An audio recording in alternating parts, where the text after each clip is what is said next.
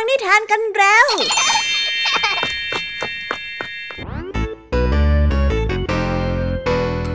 สวีดัสสวัสดีน้องๆชาวรายการคิสอาวทุกๆคนนะคะ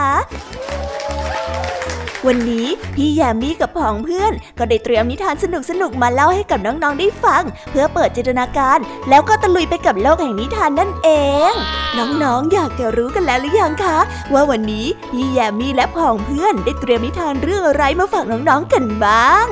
เอาละค่ะ เราไปเริ่มต้นกันที่นิทานของคุณครูไหว ซึ่งในวันนี้เสนอนิทานเรื่อง ต้นข้าวสาลีมาฝากกัน ส่วนเรื่องราวของนิทานเรื่องนี้จะเป็นอย่างไร น้องๆต้องไปรอติดตามรับฟังกันในช่วงคุณครูไหวใจดีของพวกเรากันได้เลยนะคะ พี่แยมมี่ในวันนี้เขาบอกเลยค่ะว่าไม่ยอมน้อยหน้าคุณครูไหวเพราะว่าวันนี้พี่แยมมี่ได้เตรียมนิทานทั้งสามเรื่องสามรสมาฝากน้องๆกันอย่างจุใจกันไปเลย และนิทานเรื่องแรกที่พี่แยมมี่ได้จัดเตรียมมาฝากน้องๆ มีชื่อเรื่องว่ามรดกจากพ่อ ต่อกันในนิทานเรื่องที่สองที่มีชื่อเรื่องว่า เหมือนกันแต่ไม่เท่ากัน และในนิทานเรื่องที่สามมีชื่อเรื่องว่าซื้อชีวิต ส่วนนิทานทั้งสามเรื่องสามรสนี้จะสนุกสนานสู้คุณครูไหวเหมือนกับที่พี่ยามีบอกได้หรือเปล่านั้น น้องๆต้องไปรอติดตามรับฟังกันในช่วงพี่ยามีเล่าให้ฟังกันนะคะ นิทานสุภาษิตในวันนี้ เจ้าสามแสบตั้งใจจะไปเล่นตู้คีบตุ๊กตา ของเล่นหยอดเหรียญชิ้นใหม่ที่ร้านของป้าสีแต่ทั้งสามทำยังไงก็คีบตุ๊กตาไม่ได้ จนเจ้าจ้อยต้องขอโอกาสเจ้าแดงแก้มือด้วยการยกสำนวนไต่ไม้ลำเดียวขึ้นมาพูด แต่ว่าเอ๊สำนวนคำว่าไต่ไม้ลำเดียวที่พูดนี้จะมีความหมายว่าอย่างไรกันนะ ถ้าน้องๆอยากจะรู้กันแล้วต้องไปรอติดตามรับฟังพร้อมๆ กันในช่วงนิทานสุภาษิตกับเจ้าสามแสบของพวกเรากันได้เลยนะคะ และในวันนี้นะคะ พี่เด็กดีได้เตรียมนิทานเรื่อง นกนาฬิกามาฝากกันค่ะ ส่วนเรื่องราวของนิทานเรื่องนี้จะเป็นอย่างไร จะสนุกสนานมากแค่ไหน น้องๆ ห้ามพลาดเด็ดขาดเลยนะคะ ในช่วงท้ายรายการกับพี่เด็กดีของเราค่ะโอ้โห เป็นยังไงกันบ้างล่ะคะ แค่ได้ยินแค่ชื่อเรื่องนิทานก็น่าสนุกแล้วใช่ไหมล่ะคะเด็กๆ พี่ยามีก็ตื่นเต้นอยากจะฟังนิทานที่น้องๆ รอฟังอยู่ไม่ไหวแล้วล่ะค่ะ งั้นเอาเป็นว่าเราไปฟังนิทานทั้งหมดเลยดีกว่าไหมคะ งั้นถ้าน้องๆพร้อมกันแล้ว เราไปพร้อมกันเลยดีกว่านะคะสามสองหนึ่งไปกันเลย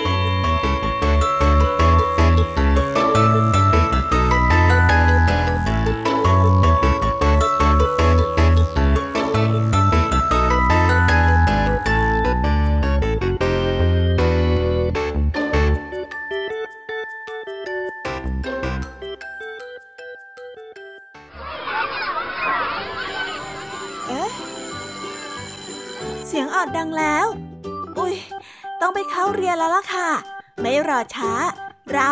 ไปหาคุณครูไหวกันเถอะ ไปกันเลย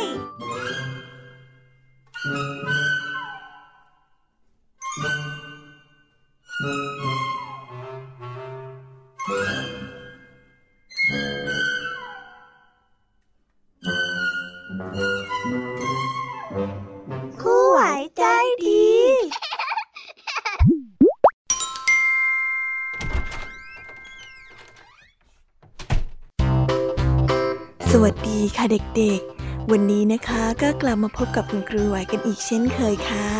และแน่นอนนะคะ ว่ามาพบกับคุณครูไหวแบบนี้ ก็ต้องมาพบกับนิทานที่แสนสนุกด้วยกันทั้งสองเรื่อง และในวันนี้คุณครูไหวได้จัดเตรียมนิทานที่แฝงไปด้วยแง่คิดคติสอนใจมาฝากเด็กๆกันค่ะ และในนิทานเรื่องแรก ที่คุณครูไหวได้จัดเตรียมมาฝากกันนั้น มีชื่อเรื่องว่า ต้นข้าวสาลี ส่วนเรื่องราวจะเป็นอย่างไร และจะสนุกสนานมากแค่ไหน เราไปติดตามรับฟังพร้อม ๆ กันได้เลยค่ะ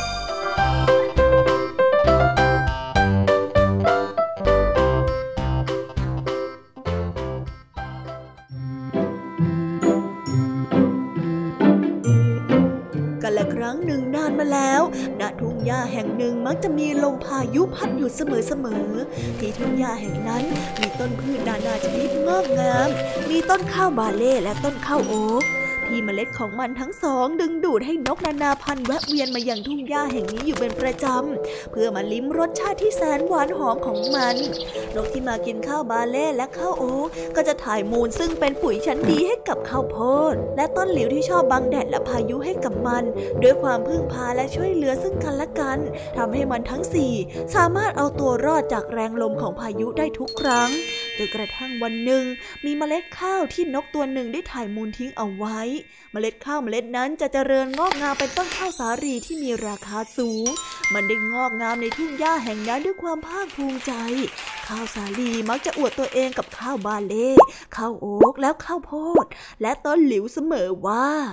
ฉันเนี่ย เป็นพืชที่มีค่ามนุษย์ก็ต่างอยากจะได้มันเพื่อไปกินเป็นอาหาร ไม่เหมือนกับพวกเจ้าที่ไม่มีใครต้องการฮึไม่รู้จักพึ่งพาตัวเองได้ซ้ำเฮ้ยดีแต่พึ่งพาคนอื่นไปวันๆเอาแต่ลู่ไปตามลมลู่ไปลู่มา ไม่รู้จักยืนต้นอย่างสง่าผ่าเผยบ้างเลย การที่พวกเราลู่ไปตามแรงลมนั้น ไม่ใช่ว่าเราจะไม่สง่างามแต่อย่างใด แต่เป็นเพราะว่าการที่รู้จักเอนไปตามลมนั่นแหละ ที่ทำให้พวกเราอยู่รอดจนมาทำให้เจ้าดูถูกในวันนี้ และการที่พวกเราพึ่งพากันก็ไม่ได้หมายความว่าพวกเราอ่อนแอ หากแต่เป็นการเกื้อกูลกันต่างหากเล่า ต้นหลิวซึ่งเป็นพี่ใหญ่ในทุ่งหญ้าแห่งนั้นได้กล่าวกับต้นข้าวสาลี แม้ว่าข้าวสาลีจะได้ยินต้นหลิวพูดทุกถ้อยคำก็ตาม แต่มันก็ทำท่าทางเหมือนไม่ได้ยินอะไร มันได้ชูลำต้นตั้งตรง เพราะมันคิดว่าการกระทำเช่นนั้นจะแสดงให้เห็นถึงความสง่าผ่าเผยของมัน โดยที่ไม่รู้เลยว่าการกระทำเช่นนั้นจะนำภัยมาให้แก่ตัวเอง หลายวันผ่านไป ท้องฟ้าที่เคยสดใสได้เริ่มมืดครึ้ม เพราะว่าถูกปกคลุมไปด้วยเมฆฝนลมที่เคยพัดอย่างช้าๆได้เริ่มเคลื่อนไหวอย่างรุนแรงขึ้นทีละน้อยทีละน้อย ข้าวบาเล่ข้าวโอ๊ตข้าวโพดและต้นหลิว ต่างรู้ดีว่านี่เป็นสัญญาณเตือนว่าพายุใหญ่กำลังจะมา ทั้งสี่ได้เริ่มหมอบและหุบใบอย่างรวดเร็ว เอ๊ะพวกเจ้าเป็นอะไรกันน่ะทำไปถึง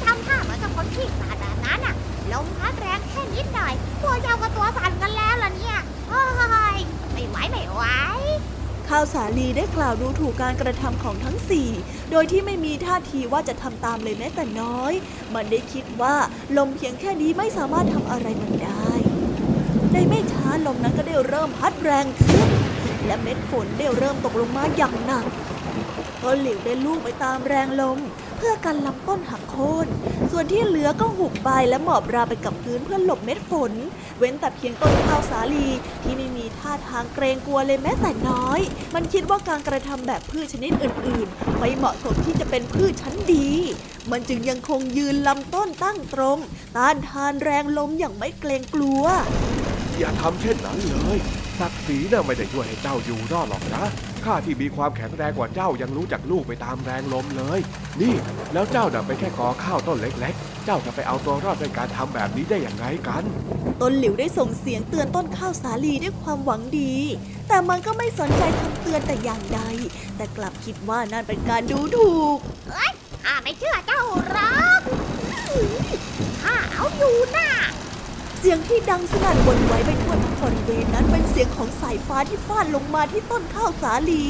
เป็นเพราะว่ามันได้ชูลำต้นสูงกว่าต้นอื่นๆทำให้ตกเป็นเป้าโจมตีของสายฟ้าจอมอันธพาลและเมื่อพายุสงบลง ข้าวบาเล่ข้าวโอ๊ตข้าวโพดและต้นหลิว ก็ต่างยืนไว้อาลัยให้กับการจากไปของต้นข้าวสาลี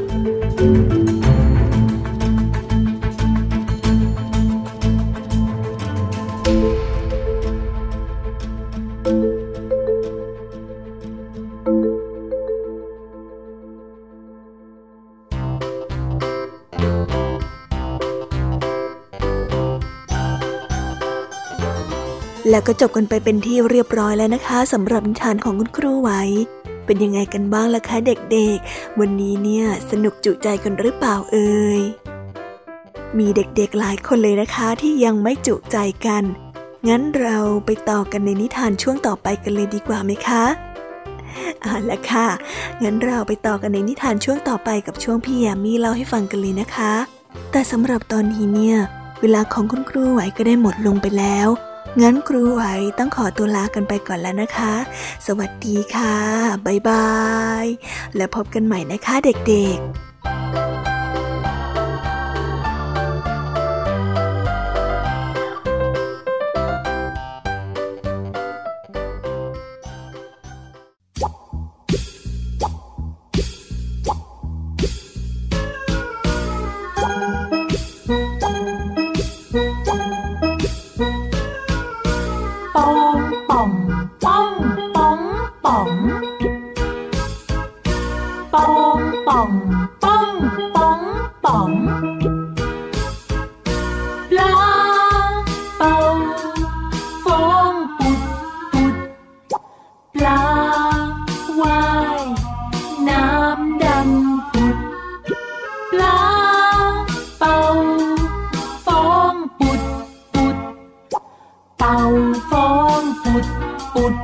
当当当当。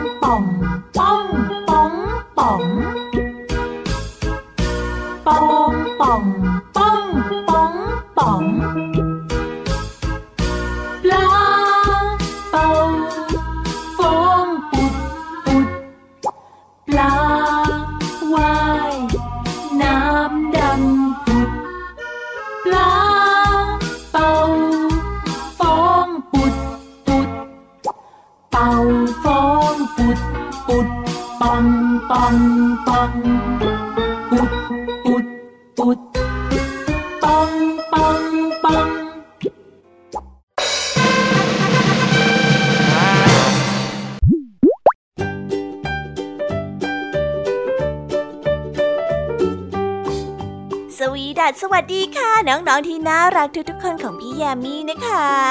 ก็เปิดรายการมาพร้อมกับเสียงอันสดใสของพี่แยมมี่กันอีกแล้ว และวันนี้ค่ะนิทานเรื่องแรกที่พี่แยมมี่ได้จัดเตรียมมาฝากน้องๆนนั้น มีชื่อเรื่องว่า มรดกจากพ่อส่วนเรื่องราวจะเป็นอย่างไรจะสนุกสนานมากแค่ไหน เราไปติดตามรับฟังพร้อมๆกันได้เลยค่ะ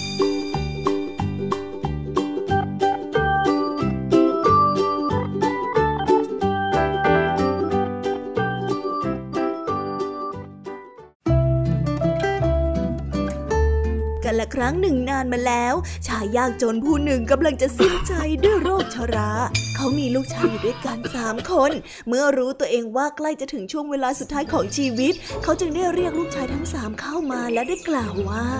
พ่อเป็นเพียงคนแก่จนจนๆเท่านั้น ไม่มีสมบัติอะไรจะเป็นมรดกให้แก่พวกเจ้าได้ พ่อมีของเพียงสามอย่าง และคิดว่าหากว่าเจ้ารู้วิธีที่จะนำมันไปใช้ มันก็น่าจะนำความมั่งคั่งมาให้แก่พวกเจ้าได้อ้าวรับไปนะ กล่าวจบ ชายชาราจึงได้มอบไก่ตัวหนึ่งให้กับลูกชายคนโต มอบเขียวเล่มหนึ่งให้กับลูกชายคนรอง และมอบแมวตัวหนึ่งให้กับลูกชายคนเล็ก หลังจากที่ชายชาราได้สิ้นใจ วันเวลาผ่านไปหลังจากทั้งสามคนได้จัดพิธีงานศพให้กับพ่อเสร็จสิ้นแล้ว ทั้งสามก็ต่างคุ้นคิดถึงวิธีการที่จะนำมรดกที่พ่อมอบให้เอาไว้ก่อนเสียชีวิตไปใช้ประโยชน์ พี่ชายคนโตคิดว่าจะเอาไก่ไปขาย เขาจึงได้อุ้มไก่ออกเดินทางไปทั่ว แต่ไม่ว่าจะไปที่ไหน ผู้คนต่างก็มีไก่กันหมดแล้ว ไม่มีใครคิดที่จะซื้อไก่ของเขาเลยแม้แต่คนเดียว จนกระทั่งเขาได้เดินทางมาถึงเมืองเมืองหนึ่ง ซึ่งเป็นเมืองที่ไม่มีนาฬิกาเลยแม้แต่เรือนเดียว ผู้คนในเมืองแห่งนั้นจึงเป็นคนที่ตื่นสายกันหมด เพราะไม่รู้ว่าเวลาไหนที่จะต้องตื่นและเวลาไหนที่จะต้องเข้านอนชายหนุ่มเห็นว่าเป็นโอกาส เขาจึงได้นำไก่เข้าไปในวังและได้กราบทูลพระราชาว่า สัตว์ตัวนี้สามารถบอกเวลาได้อย่างแม่นยำ เมื่อมันส่งเสียงในตอนค่ำนั่นคือเวลาเข้านอน และเมื่อมันส่งเสียงในตอนเช้า นั่นคือเวลาที่ท่านจะต้องตื่น เป็นยังไงล่ะ สัตว์ตัวนี้เนี่ยสุดยอดไปเลยใช่ไหม พระราชาจึงได้รับสั่งให้ชายคนนั้นอยู่ในปราสาทหนึ่งสัปดาห์ เพื่อพิสูจน์ว่าสิ่งที่เขาพูดนั้นเป็นความจริงหรือไม่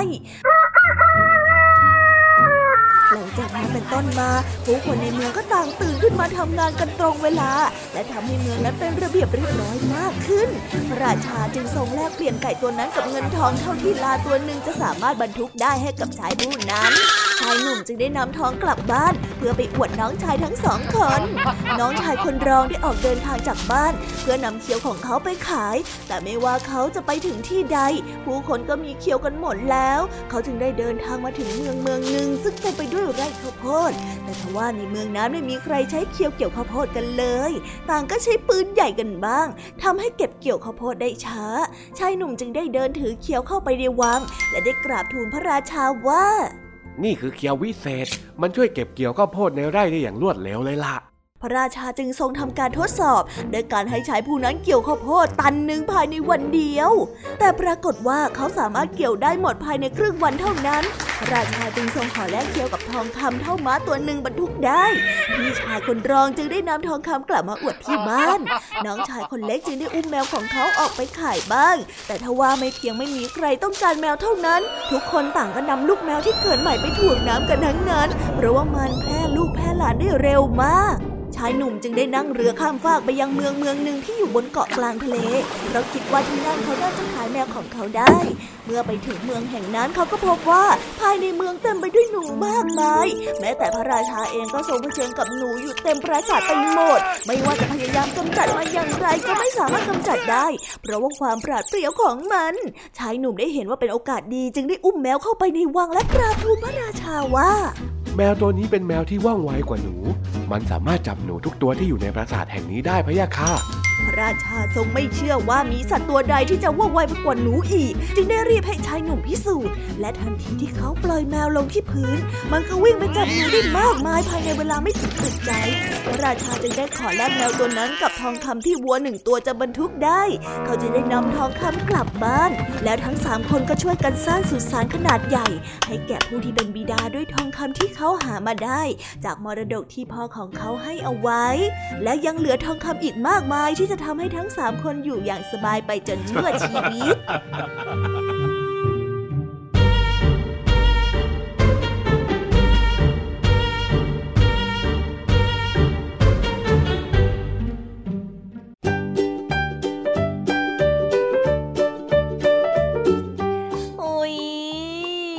บนิทานเรื่องแรกของพี่ยามีกันลงไปแล้วว่าเผอแป๊บแป๊บเดียวเอง แต่พี่ยามีรู้นะคะว่าน้องๆออย่างไม่จุใจกันอย่างแน่นอน พี่ยามีก็เลยเตรียมนิทานในวเรื่องที่สองมาฝากเด็กๆกันค่ะ ในนิทานเรื่องที่สองนี้ มีชื่อเรื่องว่า เหมือนกันแต่ไม่เท่ากัน ส่วนเรื่องราวจะเป็นอย่างไร และจะสนุกสนานมากแค่ไหน เราไปรับฟังพร้อม ๆ กันได้เลยค่ะ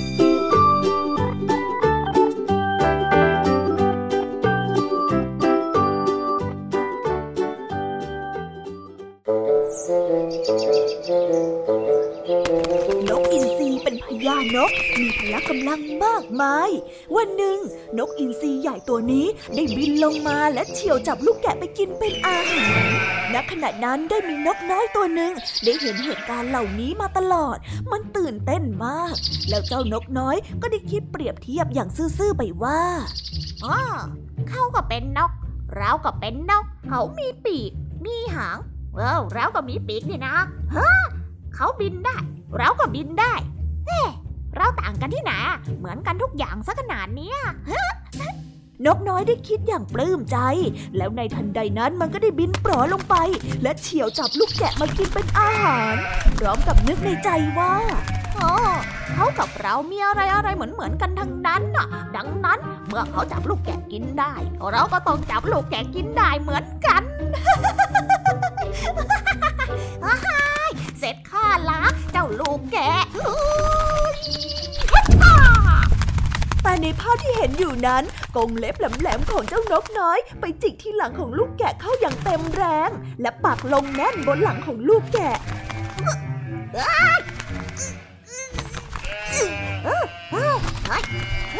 ขึ้นมาสิ ลูกแกะ แกะขึ้นมา โดยที่ลูกแกะตัวนั้นรู้แต่เพียงว่ามันมีอะไรเจ็บๆคันๆอยู่บนหลังของตนเฮ้ยเฮ้ยเฮ้ยตัวหนักทำมันเลยมันได้แต่ดิ้นกระเดวกระเดวอย่างน่าเวทนา และได้ร้องรำพันออกมาว่าโอ้ยเราก็เป็นนกเหมือนกันเนอะแต่ข้าลืมไป ว่าท่านน่ะเป็นนกที่ตัวใหญ่กว่าข้ามาก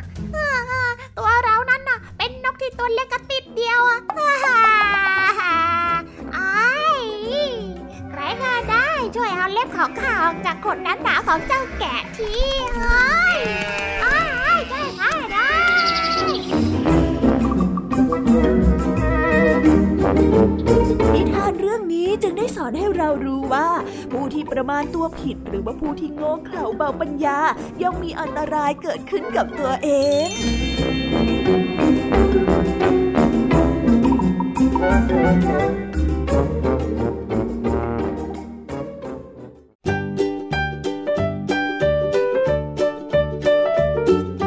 และแล้วก็จบกันไปแล้วนะสำหรับนิทานในเรื่องที่สองของพี่ยามีเป็นไงกันบ้างคะน้องๆ สนุกจุใจกันแล้วหรือยังเอ่ย อะไรนะคะ ยังไม่จุใจกันหรอ ไม่เป็นไรค่ะน้องๆ พี่ยมมี่เนี่ย ได้เตรียมนิทานในเรื่องที่สามมารอน้องๆอยู่แล้ว งั้นเราไปติดตามรับฟังกันในนิทานเรื่องที่สามกันต่อเลยดีไหมคะ ในนิทานเรื่องที่สามที่พี่ยามีได้จัดเตรียมมาฝากเด็กๆกันนั้น มีชื่อเรื่องว่า ซื้อชีวิตส่วนเรื่องราวจะเป็นอย่างไรจะสนุกสนานมากแค่ไหน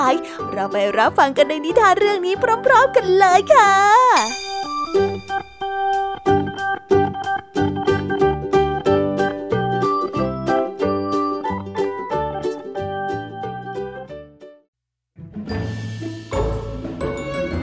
ละครั้งหนึ่งนานมาแล้ว สองสามีภรรยาคู่หนึ่ง อาศัยอยู่กันในกระท่อมหลังเล็ก ๆ ชายป่า ทั้งสองมีลูกสาวอยู่สามคน โดยที่ผู้เป็นพ่อทำอาชีพตัดไม้เลี้ยงดูคนในครอบครัว ในเช้าวันหนึ่งก่อนที่คนตัดไม้จะออกไปทำงาน เขาได้บอกกับภรรยาว่าให้ทำอาหารเย็นเอาไว้ให้กับเขา และให้ลูกสาวคนโตนำไปให้เขาในป่า โดยที่เขาจะโรยข้าวฟ่างเอาไว้ตามทาง พื่อให้รู้ว่าอยู่ที่ใด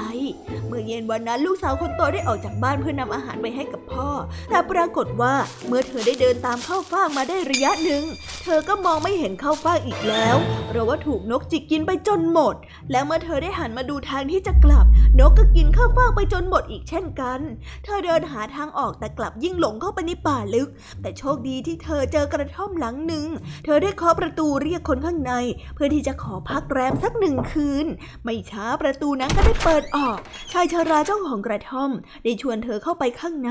หญิงสาวได้เล่าเรื่องที่เธอหลงป่าให้กับชายชาราได้ฟังเพื่อขอความเมตตา ชายชาราได้มองไปที่พื้นแล้วถามว่านี่พวกเจ้าคิดว่าเราควรจะให้ความช่วยเหลือกับหญิงสาวผู้นี้หรือไม่ หญิงสาวได้มองตามลงไปที่พื้น ก็พบว่ามีสัตว์สามตัวนอนอยู่ ตัวหนึ่งเป็นไก่ตัวผู้ ตัวหนึ่งเป็นไก่ตัวเมีย ส่วนอีกตัวหนึ่งนั้นเป็นวัวตัวผู้ สัตว์ทั้งสามได้พยักหน้าโดยที่ไก่ตัวเมียได้กล่าวขึ้นว่า ได้สิ ฉันต้องให้เธอทำอาหารให้กับพวกเราเพื่อเป็นการแลกเปลี่ยนนะ หญิงสาวได้ตกลงที่จะเดินเข้าไปในครัว สักพักเธอได้ถือจานข้าวออกมาทั้งสองจาน จานหนึ่งเป็นของเธอ อีกจานหนึ่งนั้นเป็นของชายชารา และเมื่อเธอกินเสร็จ เธอก็ลุกไปนอนยังเตียงนอนโดยที่ไม่รอให้เจ้าของบ้านเชื้อเชิญแต่อย่างใด กลางดึกชายชาราจึงได้จับเธอไปขังไว้ที่ห้องใต้ดิน ส่วนคนตัดไม้เมื่อกลับมาถึงบ้านก็ถามภรรยาว่าทำไมลูกสาวไม่นำอาหารไปส่งให้กับเขา ภรรยาได้กล่าวว่าตนนั้นให้ลูกสาวคนโตเอาไปให้แล้ว แต่คิดว่าเธอคงน่าจะหลงทาง และพรุ่งนี้ก็คงจะกลับมาเอง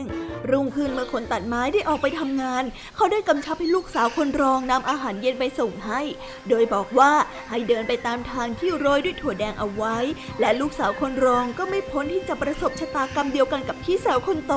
เพราะว่ามีนิสัยไม่ต่างกันมากนัก ในวันรุ่งขึ้น น้องสาวคนเล็กจึงต้องรับหน้าที่นำอาหารไปส่งให้กับพ่อของเธอ พ่อของเธอได้บอกว่าให้เดินไปตามทางที่โรยถั่วเขียวเอาไว้ แต่ทว่านกก็จิกกินเมล็ดถั่วเขียวไปจนหมด น้องสาวคนเล็กได้เดินหลงทางมาจนถึงกระท่อมที่ชายป่าเช่นเดียวกัน แต่ทว่าน้องสาวคนเล็กนั้นเป็นคนที่มีจิตใจอ่อนโยน เมื่อเธอได้เห็นสัตว์ทั้งสามจึงได้เอามือลูบด้วยความเมตตา และขออนุญาตชายชราทำอาหารให้สัตว์ทั้งสามกินพร้อมกันกับเธอและชายชราด้วย หญิงสาวได้รอจนชายชรา และสัตว์ทั้งสามนั้นกินอาหารจนอิ่ม เธอจึงได้จัดแจงล้างจานและทำความสะอาดกระท่อมจนเรียบร้อย เมื่อเธอเห็นว่าชายชราเข้านอนแล้ว เธอจึงได้ดับตะเกียง และเข้านอนเป็นคนสุดท้ายในระหว่างที่เธอกำลังนอนหลับอยู่นั้นก็ได้มีแสงระยิบระยับปกคลุมไปทั่วทุกบริเวณ เมื่อเธอได้ตื่นขึ้นมาก็พบว่า ตัวเองนั้นนอนอยู่ในห้องโถงที่เต็มไปด้วยเครื่องใช้ที่ทำมาจากทองคำมีคนรับใช้มากมายยืนรอเธออยู่ คนรับใช้เหล่านั้นได้พาเธอไปอาบน้ำชำระร่างกาย และจับเธอแต่งตัวด้วยเสื้อผ้าที่งดงาม แล้วพาเธอไปนั่งที่โต๊ะอาหาร ซึ่งมีอาหารมากมายเรียงรายอยู่บนโต๊ะ ทันใดนั้นก็ปรากฏพระราชาหนุ่มรูปงามพระองค์หนึ่ง ได้เดินมายังโต๊ะฝั่งตรงข้ามกับเธอ พระราชาหนุ่มได้โค้งคำนับเพื่อเป็นการขอบคุณเธอ เราถูกแม่มดสาปให้กลายเป็นชายแก่พร้อมกับคนใช้อีกสามคนที่ถูกสาปให้กลายเป็นสัตว์ นั่นก็เป็นเพราะว่าเราไม่ยอมแต่งงานกับนาง แต่เมื่อใดที่สัตว์ทั้งสามและชายชาราได้รับการดูแลเอาใจใส่คำสาปนั้นก็จะสลายไปในทันที ก่อนหน้านี้มีหญิงสาวสองคนหลงมาที่กระท่อม แต่ว่าพวกเธอเน่ะเป็นคนที่ไม่มีจิตใจเมตตา เราจึงจับขังไว้ในห้องใต้ดิน และเจ้าก็เป็นผู้ปลดปล่อยคำสาปนั้นแก่เรา เราขอขอบคุณเจ้ามากๆนะ กล่าวจบพระราชาก็ขอหญิงสาวนั้นแต่งงานโดยทันที หญิงสาวได้รับปากที่จะแต่งงานกับพระราชา แต่เธอมีเงื่อนไขว่า พระองค์ต้องปล่อยตัวหญิงสองคนที่ถูกขังเอาไว้ เพราะเธอมั่นใจว่าทั้งสองน่าจะเป็นพี่สาวของเธอ และเงื่อนไขอีกข้อหนึ่งก็คือ ให้รับครอบครัวของเธอมาอยู่ในวังด้วย พระราชารับปากเงื่อนไขของหญิงสาว และทั้งสองก็ครองคู่กันอย่างมีความสุขตลอดมานับตั้งแต่นั้น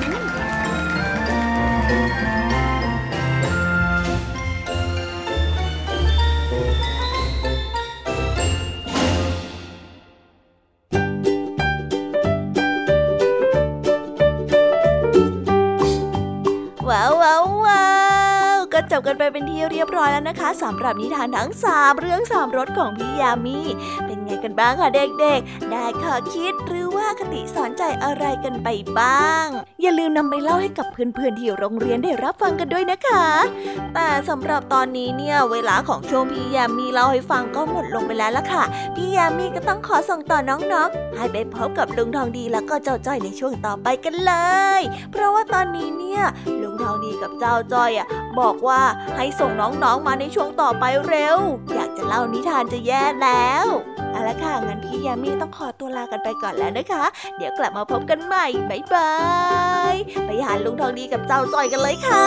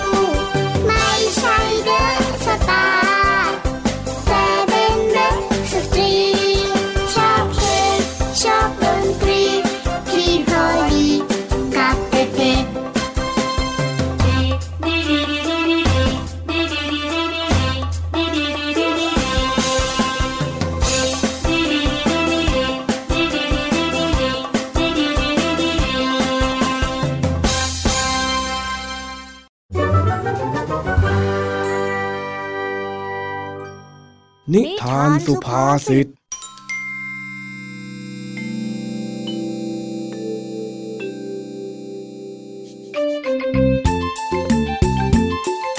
เจ้าจ้อย เจ้าแดงและเจ้าสิง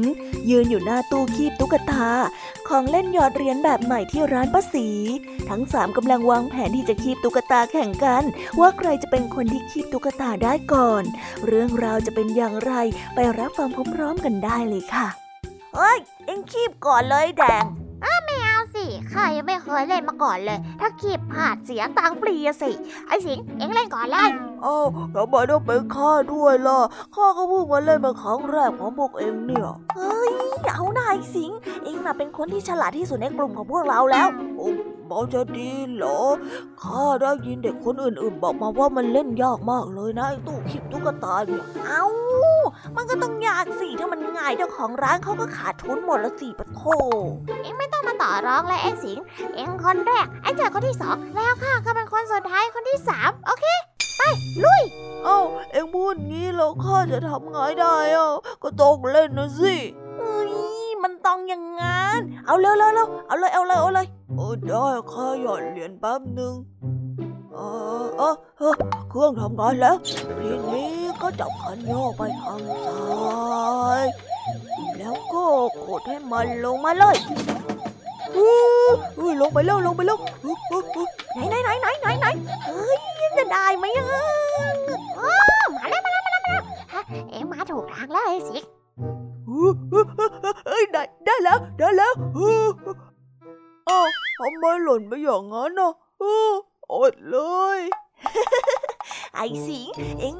อ็งเนี่ยนะอ่อนหัดจริงๆ เน่ดูค่ะดูค่ะนายนายนายไอ้เจ้ยฮะเอ็งร้องสิเอ็งลองเลยเดี๋ยวเอ็งก็จะรู้ว่ามันยากแค่ไหน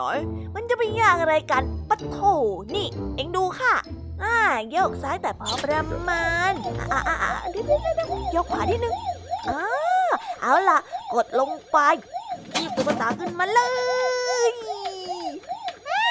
อันนี้ดูเข้าท่าของไอ้สิงเยอะเลย เอ็งอย่าชะล่าใจไป โอ้ยสิงเอ็งดูนั่นสิ ขึ้นมาแล้วเห็นไหมอ้าวเฮ้ย อะไรกันเนี่ย โอ้งันนายอยู่แล้วอะเป็นไงล่ะข้าเตือนเองแล้ว ไม่ต้องเลย เฮ้ย เสียดายจริงๆ เอาตังค์มาแค่นี้ซะด้วยทีนี้ข้าก็รู้แล้วว่าจะต้องเล่นยังไงข้า ละอ่านเกมออกแล้ว มา เดี๋ยวข้าจะกอบกู้หน้าให้กับพวกเองเอง เดี๋ยว ไอ้แดงเองใจเย็นๆก่อน ข้าว่าเองให้ข้ากับไอ้สิงช่วยดีกว่านะ ตอนนี้เองจะไต่ไม้ลำเดียวไม่ได้นะ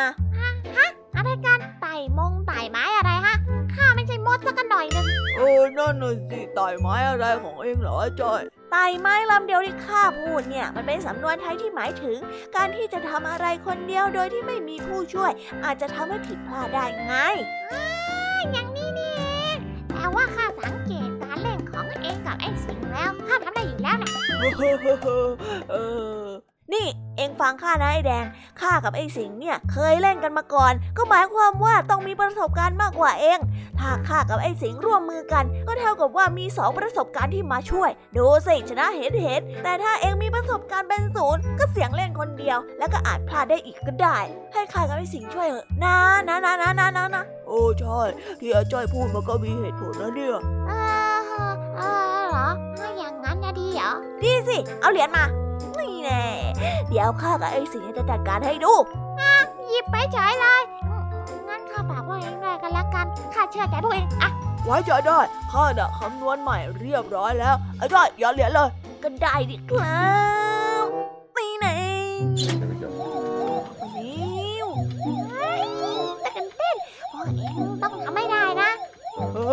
เครื่องทำงานแล้วจอยลึกยกสายนิดนึงเออแบบนี้แหละเออเออเออเออเฮ้ยเฮ้ยเฮ้ยเฮ้ยโยกเยอะเกินไปแล้วไอ้สิงเอ็งเชื่อข้าสิข้าน่ะคำนวณมาแล้ว ไม่ได้มันต้องทางซ้ายขวาซ้ายก็ข้าบอกว่าขวาหน่อยไง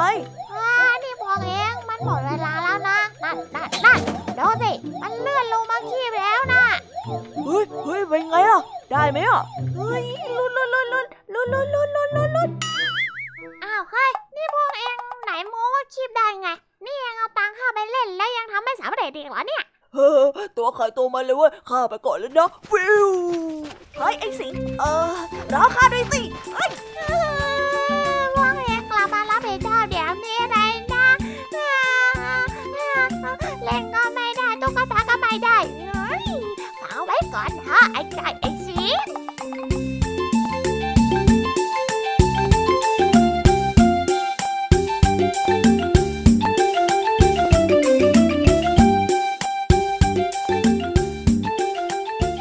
จบกันไปเป็นที่เรียบร้อยแล้วนะคะ สำหรับนิทานสุภาษิตในวันนี้ เป็นยังไงกันบ้างล่ะคะ สนุกสนานกันหรือเปล่าเอ่ย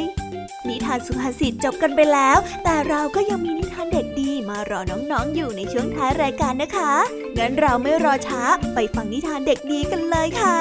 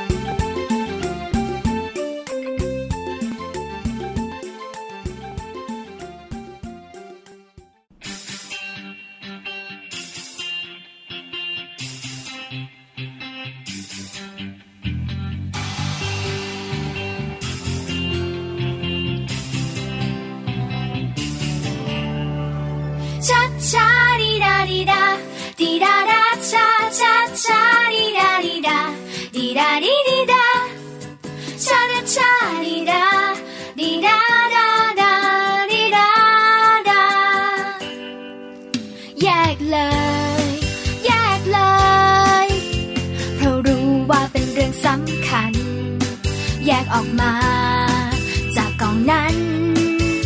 เพราะรู้มีค่าตั้งมากมาย ที่มองดูเห็น อย่างชัดเจน มีแก้วพลาสติกและโลหะ ไม่ควรโยนทิ้ง แยกมาซะ แยกทิ้งให้ทุกทั้ง แยกทิ้งลงในทั้งรีไซเคิลรู้แล้วช่วยบอกกันไป ให้เข้าใจทุกคน ช่วยที แยกเอาแก้วโลหะพลาสติกเถอะนะเรา แยกเพราะว่าเขาจะเอาไปรีไซเคิลแยกแล้วรีไซเคิลมา ได้ของไม่ใช้กันถ้วยทั้งและกันละมังกระป๋องใช้ได้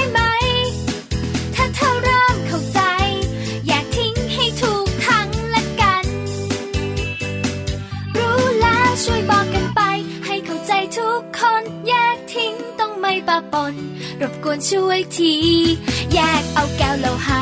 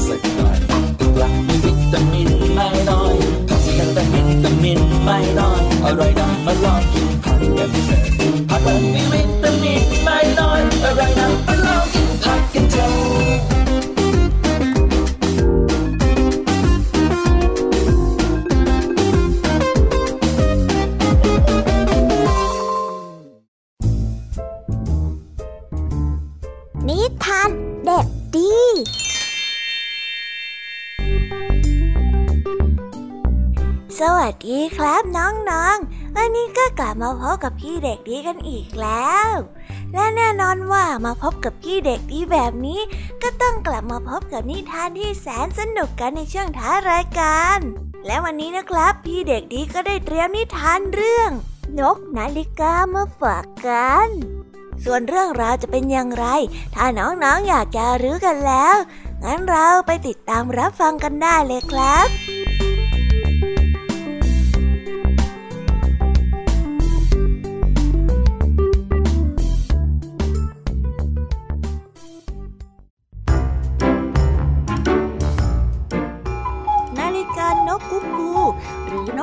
อนกกาเหว่าได้แขวนอยู่บนผนังห้อง ส่งเสียงติ๊กตอกติ๊กตอกตามปกติพอได้เวลานกน้อยที่อยู่ในนั้นก็จะกระโดดออกมาอยู่นอกประตู และก็ร้องว่าฟังสิกับเวลาที่ซึ่งอาศัย อยู่ในบ้านถัดไปฟังสิฟังสิฟังอะไรกันล่ะ ได้ยินอยู่แล้ว ได้ยินทั้งวันนั่นแหละ เวลาร้อง แต่นกกาเหว่าในนาฬิกานั้นได้ยกเท้าขึ้น และเวลาได้ยินเสียงนกกาเหว่าไกลออกไป อ้าว สงสัยว่าจะเป็นเสียงสะท้อนเท่านั้นหรอ เวลาได้พูดเสริม ไม่รู้สิ เกิดอะไรขึ้นได้ยังไงก็ไม่รู้ ฉันไม่ได้ร้องตอนนี้ ยังไม่ได้เวลาร้อง ไหนลองร้องสิ แล้วมาดูว่าเกิดอะไรขึ้น เวลาได้แนะขึ้นก้าเหว่านาฬิกาได้ส่งเสียงดังที่สุดเท่าที่จะทำได้ และแล้วก็ได้ยินเสียงกระพือปีก แล้วก็มีนกกาเหว่าตัวใหญ่ๆยิงด้วย มันได้บินเข้ามาในประตูบ้านใครเรียกฉัน ใครเรียกฉัน มันได้มองไปรอบฉันเพียงแต่ร้องปกตินะๆนกกาเหว่าที่นาฬิกาได้บอก เธอเรียกฉันทำไมฮะ ฉันได้ยินว่าเธอเรียกฉันน่ะ นกแปลกหน้าได้ถามและได้จ้องตาเป๋แกแกล้งฉันอย่างนั้นเหรอสิ ฮะทำให้ฉันนึกว่ามีรังดีๆอยู่ที่นี่งั้นสิ ไม่ได้แกล้งหรอก ไม่ได้แกล้ง ฉันอยู่ในนี้ มีหน้าที่บอกเวลา ฉันไม่ได้แกล้ง ฉันไม่ได้แกล้งก้าวเหว่านาฬิกาได้ตอบงั้นเหรอก้าวเหว่าจึงได้ย้อนบอก แกกระโดดออกมาได้แค่นั้น แล้วก็ไม่เห็นมีอะไรทำเลยนะ แล้วก้าวเหว่าจึงก็ได้บินจากไป ก่อนที่มันจะจิกก้าวเหว่าในนาฬิกาแรงๆหนึ่งทีด้วยอ้ายอ้ายทำไมเด็กจะทำไม บ้าจริง เวลาได้ร้องขึ้นเพราะว่าสงสารเจ้าก้าวเหว่านาฬิกา เธอร้องบอกเวลาของเธอไปตามปกติดีกว่าหน่าสิ่งที่เธอทำอยู่เนี่ย มีประโยชน์กว่าการเป็นนกเกเรตั้งเยอะเลยก้าวเหว่านาฬิกาได้ทำตามเวลาที่บอก มันนั้นภาคภูมิใจว่ามันได้ทำในสิ่งที่มีประโยชน์อย่างยิ่งในการบอกเวลา ไม่ได้เพียงแต่ร้องเล่นเฉยๆอย่างนกธรรมดาธรรมดาทั่วไป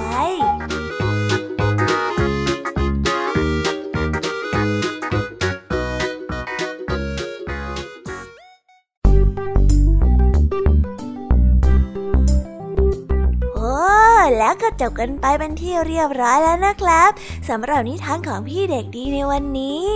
เป็นยังไงกันบ้างล่ะครับน้องๆ สนุกกันหรือเปล่าเอ่ยถ้าน้องๆสนุกกันแบบนี้ เอาไว้วันหลังพี่เด็กดีจะจัดเตรียมนิทานที่แสนสนุกแบบนี้มาฝากกันอีกนะครับ แต่สำหรับวันนี้เวลาของพี่เด็กดีก็หมดลงไปแล้ว พี่เด็กดีก็ต้องขอตัวลาน้องๆกันไปก่อน แล้วพบกันใหม่นะครับ สวัสดีครับ บ๊ายบาย เป็นเด็กดีของคุณพ่อคุณแม่นะครับ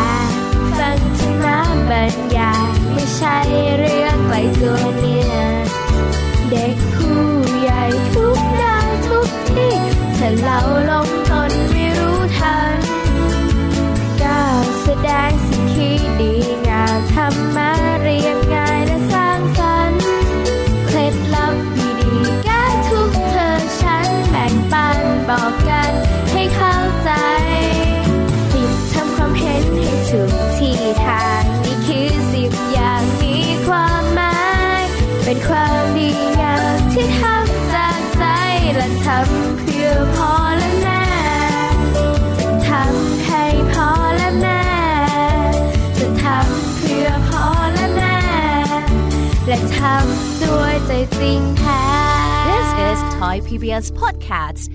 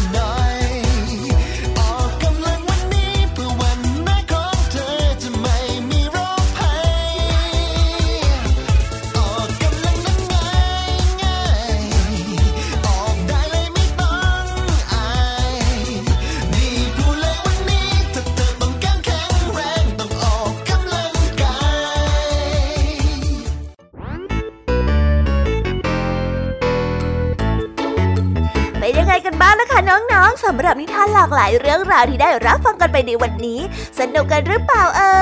ยหลากหลายเรื่องราวที่ได้นำมาเนี่ย บางเรื่องก็ให้ข้อคิดสะกิดใจ บางเรื่องก็ให้ความสนุกสนานเพลิดเพลิน แล้วแต่ว่าน้องๆเนี่ยจะเห็นความสนุกสนานในแง่มุมไหนกันบ้าง ส่วนพี่ยามีแล้วก็พ่องเพื่อนเนี่ยก็มีหน้าที่ในการนำนิทานมาส่งตรงถึงน้องๆแค่นั้นเองละค่ะ แล้ววันนี้นะคะ เราก็ฟังนิทานกันมาจนถึงเวลาที่กำลังจะหมดลงอีกแล้วอะหอย ยามีต้องคิดถึงน้องๆอีกแน่เลย แต่ไม่ต้องห่วงนะคะน้องๆ พี่ยามีเนี่ยขอสัญญาเลยว่า จะกลับมาพบกันใหม่พร้อมกับนิทานที่แสนสนุกแบบนี้กันอีกแน่นอนค่ะน้องๆ อย่าลืมนำข้อคิดดีๆ ที่ได้จากการรับฟังนิทานที่แสนสนุกของคุณครูไหว พี่ยามีลุงทองดีแล้วก็เจ้าจ้อย และก็นิทานจากพี่เด็กดีในวันนี้ไปใช้กันด้วยนะคะเด็กๆ เอาไว้พบกันใหม่ในวันพรุ่งนี้นะสำหรับวันนี้พี่ยามีต้องขอตัวลากันไปก่อนแล้วล่ะค่ะค่ะ สวัสดีค่ะ บ๊ายบายนะคะน้องๆ และพบกันใหม่ค่ะ